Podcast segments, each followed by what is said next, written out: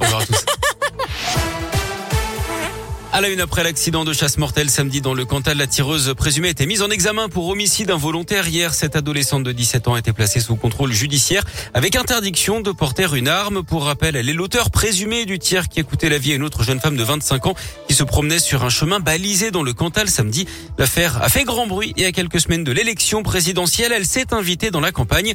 Du côté des chasseurs, on accuse le coup. Gérard Aubray, le président de la Fédération régionale de chasse, a réagi hier pour Radioscoop. Ma première réaction elle a été effectivement une pensée pour la famille, pour l'entourage proche de cette jeune femme. Et puis elle a été effectivement aussi tout de suite euh, la sidération parce que depuis le temps qu'on se penche sur ce problème de sécurité euh, dans toutes les fédérations de France concernant la chasse, euh, je me trouve effectivement démuni devant cet accident avec ce décès très malheureux. Il nous appartient pas d'avoir des débats passionnés sur l'interdiction pour ou contre de la chasse le dimanche ou des vacances. Car c'est un autre débat sur un problème comme ça. Il faut qu'on s'aide autour de la table de manière raisonnée, sensée et posée. Il y a un travail énorme qui est fait par les fédérations concernant la sécurité. Mais il y a une chose que l'on ne maîtrise pas, c'est l'émotion. L'émotion prend place sur la sécurité, c'est ça qui est dramatique. L'an dernier, 80 accidents de chasse ont été recensés en France, dont 7 mortels.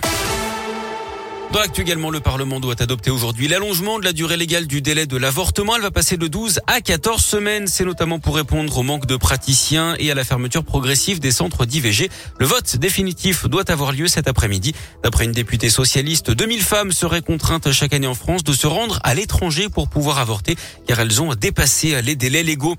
Quand abandonner le passe vaccinal Le ministre de la Santé Olivier Véran dévoilé plusieurs pistes pour la levée des restrictions. Il était auditionné hier par la commission d'enquête du Sénat. Il faudra selon lui une diminution durable hein, du nombre de cas, un nombre total de malades Covid inférieur à 1500 réanimations et un taux de reproduction durablement inférieur à 1, ce qui pourrait arriver d'ici 2 à 3 semaines.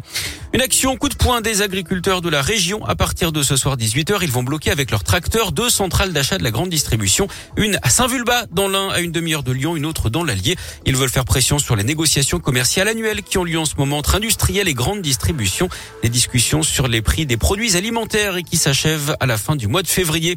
Un espoir pour les fans des Daft Punk. Le duo électro-français s'est reformé, en tout cas sur les réseaux sociaux. J'ai vu ça Un an pile hein, après l'annonce de leur séparation. Tout est parti d'un post sur Instagram et sur Twitter, suivi euh, d'une vidéo d'un concert live de décembre 97 à Los Angeles, diffusé sur Twitch. Il n'en fallait pas plus évidemment aux amateurs pour évoquer un retour euh, du duo donc euh, électro-français Daft Punk. Du sport du foot et de la Ligue des Champions et cette défaite de Lille à Chelsea de 0 hier en huitième de finale aller. Et puis en foot féminin, carton plein pour les Françaises au tournoi de France. Elles ont battu les Pays-Bas, championnes d'Europe en titre 3-1 en clôture de cette compétition amicale. C'est leur dixième victoire consécutive de bon augure à cinq mois du début de l'Euro en Angleterre. Et